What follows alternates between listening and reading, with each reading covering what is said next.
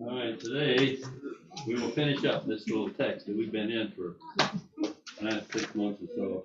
Titus chapter three, verses one through eight.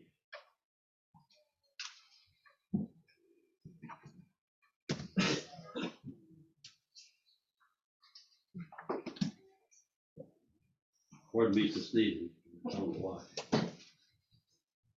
why.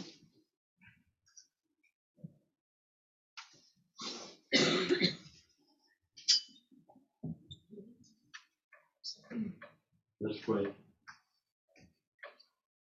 Father, I pray for my heart this night. I pray that my heart would be sensitive to you, that sin in my life would be confessed, and that I would stand before you, a vessel that is usable by you to glorify the Savior. Thank you for this time. Thank you for the privilege that is ours to open your word. And I pray that you would use it in our lives in spite of the limitations of the speaker, in spite of the distractions that may come, that you would speak to our hearts and challenge us as we finish up this little passage in Titus that we've been looking at for some time. Thank you for your word for what it does in our lives. Help us to be conformed to the image of our Savior. And I pray that you would be glorified in us and through us. And I pray in the Lord's name with thanksgiving. Amen. Titus chapter 1, our text begins as we look at this, remind them to be subject to rulers. And the question that we ask when we come to a passage like this is who is he talk who is he talking about when he says remind them who is who is them who is represented by that little word them? And that answer for that goes all the way back to chapter one the very beginning when paul introduces himself as the writer he calls himself paul a bondservant which uh, revelation i think revelation 15 uh, refers to Moses, the, the people of the children of Israel, of the children that are standing before the throne, uh, sing the song of Moses, the bondservant of God, is referred to. And so that I just take that passage to refer Paul referring to himself first of all as a bondservant of an Old Testament type, uh, and then also an apostle, which is a New Testament term for messenger, a messenger of Jesus Christ. Paul introduces himself and then he says to whom he's writing, it's for the faith of those chosen of God. And in this passage here, he's referring then to God's people as those who are referring are chosen of him, and this is for their faith, their growth, their advancement, their help. He also says it's for the full knowledge of the truth, which I was thinking about this as I'm studying this morning. I, I, I read, have been reading a bit of Proverbs and and Psalms, and you, if you read Proverbs, you know that Proverbs talks a lot about wisdom and knowledge and instruction, and the knowledge of God and the wisdom of God and the understanding of God and under, and having uh, these things to educate us and help us understand God's way and the way of living is very valuable. And so to have a grasp of the knowledge, the full knowledge of God is a very valuable thing. And that's why Paul is writing these things to help the saints do that. And he refers to that, and I, he refers to the saints and some of the aspects. He talks about the leaders. Paul, uh, Titus is to help appoint elders in the church because we're dealing with God's people and you need leadership that's spiritual, that has a strong commitment to the Lordship of Christ, and so you need that. And he talks about that. He talks about uh, being subject to different things. And when you get to our text here, he's talking about being subject to rulers and authorities. We have looked at, and I just want to give you an overview, we have looked at four or three things. We've talked about remembering this, the sanctification, basically, remembering um, what God has been doing in your life, what you are responsible for. Uh, John MacArthur, in his commentary, mentions the duties that we have in a pagan society, remembering our responsibility uh, in that area. And then, secondly, to remember your past failures. He talks about that. And then the present salvation, and then finally, the your purpose that you have. Let me just run through that so that we'll have that text in mind. First of all, remembering your sanctification, he says, remind them to be, this is verse one, remind them to be subject to the rulers and authorities. And that uh, idea means, Paul tells Titus to do this repeatedly, to do this as a habit. That this is an ongoing thing. It's not you know, once a year, we talk about reminding us to be obedient to these things and be subject to authorities and then move on. But we, that's just part of the territory that we're in, that we are to be submissive. We were looking this morning at Peter, and uh, Peter was using the Lord's suffering as an example for us to follow. That uh, he didn't revile those that mistreated him, and we are to follow his example he, he set a very high bar for us, and he expects us to strive to aim at that, to try to to fulfill the standard that he has given to us. And of course, I know, you know, that we can't do that, but we strive for that. We strive for it in his power in his, strength because it's right for this good. And because by doing that, some of the words that Paul uses there, we adorn uh, the, the message, the grace, the salvation that God has given us, the work of Christ. We adorn that. We set it uh, so that it is visible by the public eye and they can see that, and seeing that, they see Christ. And, that's important. We want people to, to see those things. And so that's what he's talking about here. So he says to remind them, this is a remember your sanctification. Remind them to be subject to rulers to be obedient, to be ready for every good, morally good deed, uh, to malign uh, no one. Um, when he talks about maligning, he's talking about almost uh, blasphemy. Don't speak lightly of sacred things. Don't be profane about sacred things. Be peaceable, abstain from violence, um, be gentle, that has the idea of moderation, of being fair, and showing every consideration, every meekness, every humility. So that's the first thing that we looked at. We spent some time in that. Our sanctification. Remember these things. Remember our responsibilities those around us, and to take that seriously. Secondly, then your past failures. We we talked about that. That uh, what we were and where we came from, and and the the change that the Lord has made in our lives. He said, verse 3 For we once were foolish. That is, we were once without having the idea, without knowledge, without understanding. Uh, I mentioned a moment ago Proverbs. I uh, was thinking about that this morning. Proverbs chapter 1, verses 1 through 7. Uh, the proverb of Solomon, who was the son of David, the king of Israel, wisest man who ever lived. And he wrote that the Proverbs are given to know the wisdom and instruction, to discern the sayings of understanding, to receive instruction in wise behavior, righteousness, justice, equity, to receive instruction, to give prudence to the naive, to the young knowledge and discretion. Now, a lot of words in here that have to do with knowledge, understanding, instruction, wisdom, discretion. A wise man will hear and increase learning a man of understanding will acquire wise counsel. To understand the proverb and the figure, the words of the wise and their riddles. The fear of the Lord is the beginning of knowledge, and fools despise wisdom and instruction. So the point is that we're saying here in this passage, dealing with past failures, is he says we once were foolish, we were without instruction, we were without knowledge.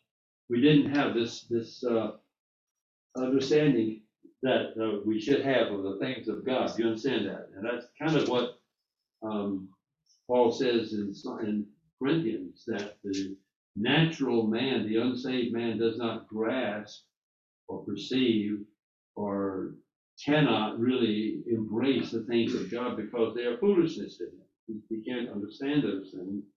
He goes on here in this passage of reminding of past failures, not only that you were without knowledge, but you were disobedient. Um, and we know that throughout the scripture, back we're going all the way back to the flood, where God was very displeased with the human race. He was sorry that He'd made them, and that they had turned back from the Lord, that their own thoughts of evil were only evil continually. And the Lord was very grieved about that. There, we were deceived. Uh, we were to be deceived means that we've wandered away from the path. We've wandered away from the from where we were supposed to be going. We've been led astray. Is there a passage that reminds that reminds you of? It does to me, where Jesus, where, where Isaiah says, "All we like sheep have gone astray." And how have we gone astray? We've turned everyone to his own way. We've decided to do what we want to do. We're, we're living our lives ourselves. In John chapter 10, the passage we're going to be looking at in the study in John, Jesus, as the good shepherd in that passage, is uh, saying, My sheep hear my voice. That's one of the ways that his people are identified with him. What does he mean hear my voice? Well, he means they listen and respond. And uh, yet we are looking at here that before we came to the Lord, we were deceived, we were disobedient, we didn't respond to the Lord, we only did what we wanted to do. By the way, that's that's an indication of genuine salvation. What does Jesus say? That if you love me, you keep my commandments, you obey. That's an indication of loving the Lord. If you don't obey him, if you don't follow him, it's an indication that you're not obeying him, that you don't love him. That speaks to me and hits me between the eyes, and I suppose it does to you too, because there are times when I, I end up doing what I want to do instead of what the Lord wants me to do. And that's that's a sin and needs to be confessed and needs to be forsaken. And hopefully we make progress in our obedience to the Lord. So uh, past remembering your past failures, we were disobedient, we were deceived, we were enslaved. We were slaves to sin, we were slaves to our lustful ways, we were enslaved to various lusts and pleasures, is what he says in the text there. Lust would be lust, bondage to sin, and pleasures. That word pleasures usually relates to sensual pleasures, uh, pleasures to gratify the flesh. Those pleasures exist in me, and they exist in you, and we need to be careful about those things. Those are very real. Um, spending our time, our life in malice, that's evil. That's a evil in a moral sense. Um, envy, wanting what somebody belongs to somebody else. Hateful, being filled with hate. These are all things that that dominated our lives before we came to Christ.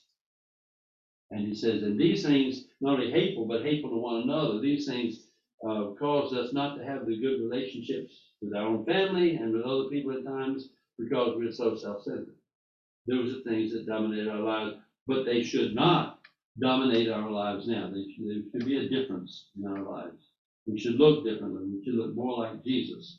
I have a friend who uh, at times has said that, that, that uh, all of her friends say that she shouldn't be complaining so much. She complains already. You don't know the person I'm talking about, but and uh, so uh, and but she her argument is I have to be myself.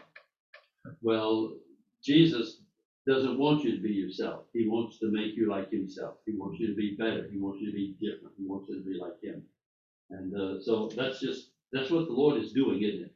He's in the process of making more making us more like himself. So first of all, Paul is telling Titus to remember, first of all, your sanctification, uh, what you need to do, be obedient to those around you, and so on and so forth. Then remember the past failures, and then remember your present salvation, which I think we looked at uh, last time or so, verse 4. Uh, this was the verse that I was thinking about with Joni. Uh, originally planning on going over it there at the, the funeral, but we, we didn't have time, and and I didn't, I, I didn't want to get involved because it gets kind of technical and stuff, and I just, it was, it was a good time. The witness there at the funeral, by the way, was a witness in itself. If you went to the, to the funeral and you heard the testimonies of the people, you would not come away without being aware that you were a sinner and you needed Jesus. And it was a good, it was a good witness. And uh, I think it, that uh, we talked about the legacy, the time the legacy goes on. Anyway, remember your present salvation, verse 4 says, When the kindness or goodness of God our Savior and his love for mankind appeared, he saved us. Uh, that just is, is, a, is a passage reminding us that God's coming into the world is a display of his goodness and his kindness. He came um, to save. He came to deliver us from our sin and from our, our wretchedness, our self-centeredness. He came to save us not so much on the basis, not, not on the basis of our deeds or our works or our tasks, which we have done or produced in righteousness. And that word righteousness means that there are works and, and things that that we could perform that were produced in in in uh, trying to please God by thought, purpose, actions. But those righteous things that we have done that maybe God asks us to do or required do not gain favor with the Lord regarding our eternal destiny. We can't do enough good deeds to erase the sin and the failures in our lives. One sin is all it takes before Christ, holy God, to condemn us forever to hell. One sin. How many sins have you committed? I've committed, I commit sins all the time. Just the, the fact that I don't love the Lord my God with all my heart, all my being, is in itself a sin. That's that's uh, it brings me condemnation. So he says here that Christ came to deliver us, but not on the basis of our religious works, not on the basis of our putting money into the offering plate, not on the basis of going to church, not on the basis of doing religious things which we try to do to please Him. Now, we should do those things, but we don't do them in order to gain favor with God. We do it because we've already we're already His child. It's an overflow of our love for Him. So we're not saved on the basis of those things, but according to His mercy. According to His, the word mercy means compassion and uh, pity. He sees our condition. Aren't you glad that God is a merciful God? I am so glad he is, because if he, if he were not merciful, I mean, I am, we get upset, I get I, animals and get upset at people that drive funny and do things like that. And we all get, get angry at other people sometimes. We have violated God's standard infinitely more than somebody driving along in a funny way with us or whatever. We are, and yet He's merciful to us. He's gracious to us. He's patient with us. And I'm very thankful for that. And so it says here that it's according to his mercy. Watch this. This is interesting. And we were talking about Ezekiel this morning. I want to read that passage in Ezekiel because I have it on underlined. Uh, Ezekiel chapter 36. This is uh, Ezekiel telling us about the coming of the Holy Spirit and his purpose. And he says, Then I will sprinkle clean water on you, and you will be clean, and I will cleanse you from all your filthiness and from all your idols. He's using this imagery of water, and uh, moreover, he says, I will give you a new heart and put a new spirit within you. So here's the picture that God is going to pour out His Spirit, give us a new heart, and He's going to cleanse us because we're dirty, we're defiled. He's going to cleanse us from our defilement, from our sin. A new heart and a new spirit within you I will put there, and I will remove the heart of stone from your flesh and give you a heart of flesh, not a heart of stone, but a heart of flesh, and put my spirit within you and cause you to walk in my statutes, and you will be careful to observe my ordinances. I'm going to cause you to be obedient. I'm going to cause you to follow me. I'm going to cleanse you. And that's what he's saying here. This is what, what Paul, uh, Paul in, to Titus is saying that we're not saved by our deeds, but rather according to his mercy, according to his grace, according to his compassion. It's by the washing, the bathing, if you will, of the of the water of his word and his spirit that comes and cleanses us. It's the washing and just I know I'm losing you. I don't want to do that. The washing of regeneration and renewing by the Holy Spirit. Regeneration is the giving of a new birth, a new life, a restoration. And so when you're saved, the Spirit of God comes and things that were foolishness to you and things that didn't make sense to you begin now to crystallize and you begin to see things in the scriptures you never saw before and you begin to understand things and, and you see things in other people that that you understand clearly and you can see now where they're deceived perhaps, or where they need instruction, how they could change, how they need changing. Uh, That's what, that's what helped me. I, I, I came to the Lord and I had a lot of friends and all of a sudden, and there were many of them church friends, but I could see that while they go to church have, they don't really have a relationship with the Lord. The Lord is not the Lord in their life. They're still the boss. They're still in charge. And you can see those things. And so he's saying by the re- regeneration and the renewing, which comes by the Holy Spirit, uh, whom he poured out among us richly. That's what he did on the day of Pentecost. He poured out, that's an abundant measure. Isn't that good? By the way, we talk, to Rick talks about that a lot. He's aware of the ministry of the Holy Spirit in his life. The Holy Spirit has not been given in little limited drops. It's been poured out. That's the imagery that's used of the wine that's poured out on the sacrifice. It's the imagery that's used on the day of Pentecost. From Peter quotes from Joel that, that this has been that you've been poured forth is what you see here. It's the Spirit of God who's poured out in abundant measure. That's good. That's that's that's uh, and so the Holy Spirit has now come alongside. He's come alongside to take the place of, of Jesus Christ, who was here in the flesh. Jesus Christ is limited geographically to one location, but when he went, he sent the Holy Spirit to come as an advocate, the same kind of advocate that Jesus was, but he could be all places at the same time. And so that's that's an advantage. And he's here, and you know, maybe a, another advantage. I've often thought when I was driving my car that I wish the Lord was sitting right here, that I could just talk to him and ask him questions and stuff like that. But you can't do that. You really can't. You won't you won't hear an audible voice, but if you really pray and ask him, he'll show you a lot of things that really help to crystallize your walk with the Lord and things like that. And he's doing that with me. Uh, I don't listen. I'm, I'm sorry about that, but I just don't listen like I should. And I, I um, my dad used to say it's better for people to wonder what you would have said and wonder why you said it. That- that- That's wisdom that has come from the Lord to me too, because my mouth runs really well. And, and, and I don't always listen as I should. In fact, most of the time I don't. So he has to, he has to bring that conviction. So remembering your past salvation, you're not saved by your works, but you're saved by his mercy and his grace and through the renewing of the Holy Spirit that's poured out in your life.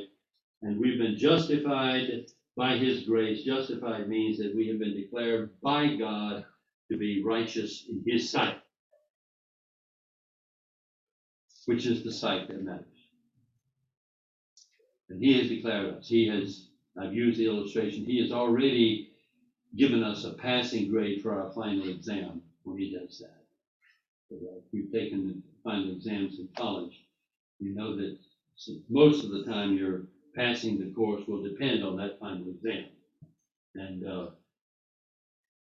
people panic, talk about the final exam. They'll spend, sometimes stay up two or three nights, almost late at night studying for that final exam so they can pass the course. And once they pass the course of the exam, ah, so they forget the course and they, everything that they learned and walk away with. But this is Jesus being justified by faith, is the Lord saying, you have passed the exam. You have passed the exam. And, uh, and you pass it perfectly if it's in Christ. Every I been dotted, every T has been crossed. Uh, and it's by his grace, it's by his kindness, it's by his unmerited favor. And not only that, but it's also that we would be heirs of his kingdom, of his glory. We would be heirs to the hope of eternal life. The hope has to do with the expectation of what he's promised. We are, and that's a good thing, that we hope for these things. You know, if we didn't hope for if we didn't, if heaven was a boring place, if being of the Lord was a boring place, the, the hope wouldn't be that attractive, but it is a wonderful uh, attraction. And we know it's a, it's the best there is. I know, I tell people all the time and I talk to those, and they ask about, we talk about military, and I told them I was in the military, and I met the girl outright, and she, we got married and, and stuff, and then she's now with the Lord. And I'm frequent say she's better off than she ever was before. That's not a cliche. That is the truth. She is definitely, and so is Joni, definitely, infinitely better off now than ever before. And we, we, we struggle to understand that. And, you know, if the Lord were getting up a bus and have load, a busload of people go to heaven, we would probably, none of us would volunteer. We would want to hold on to life as, what- as we, because this is what we know. But the truth is, that heaven's better, much better. So anyway, uh, this is, this is our, our present salvation, that he saved us by his grace, and we're heirs according to the hope of his eternal life. Eternal life, eternal simply means it's life without beginning, without end. And, um, in our, in our, in the creation of environment here that God has created, we think of, of time as passing, past time, present time, and future time. When you move out of that into the eternal realm, there is no past, present, future. It's always the eternal present, and it never ends. It's always there. It's hard for us to grasp that, but the Bible talks about that, and we know that's true. Then finally, the last point uh, in this this little review of the text that we've been going over for the last several months. First, said, remember the sanctification. Second, remember the past failures. Third, the present salvation. And finally, remember your purpose. He says in verse 8, this is a trustworthy statement. That is, this is a faithful statement. This is a statement that you can rely on, uh, that he's talking about. And that word statement is a translation of the Greek word logos, which means you could translate it speech, discourse, account. Now, this, these things that we, that Paul has been talking about, these are trustworthy things. These are things you can count on, you can bank on. And that's a good thing that we have that information in our day because we have a lot of people saying a lot of things and a lot of people saying things that are not true. They're making speeches that are not true. They're declaring things that are not true. But the things that God is telling us here are true. They're trustworthy.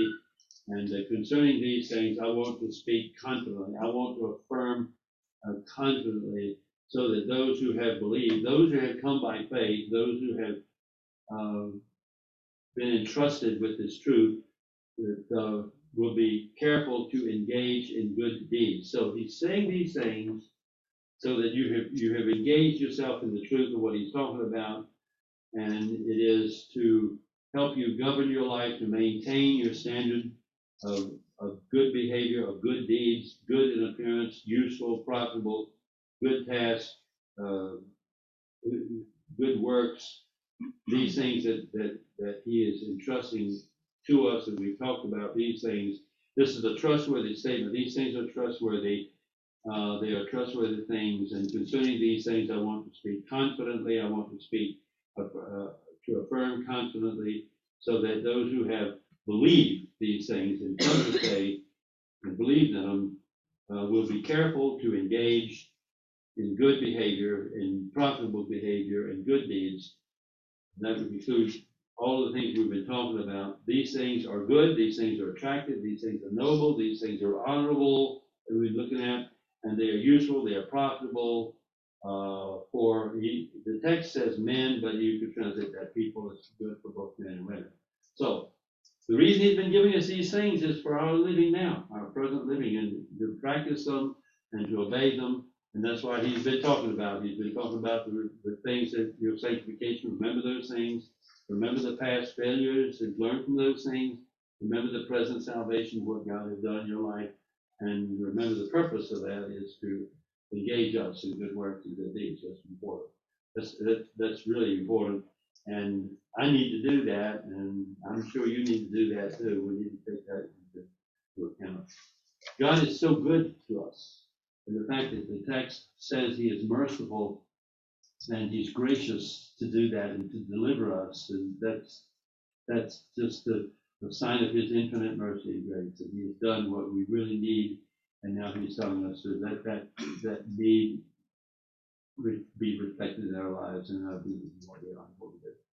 Any thoughts or comments on that before we close? Yeah. All right, let's pray. Dear Father, um, I know we kind of feel like we've drunk from a fire hose, but these are good words.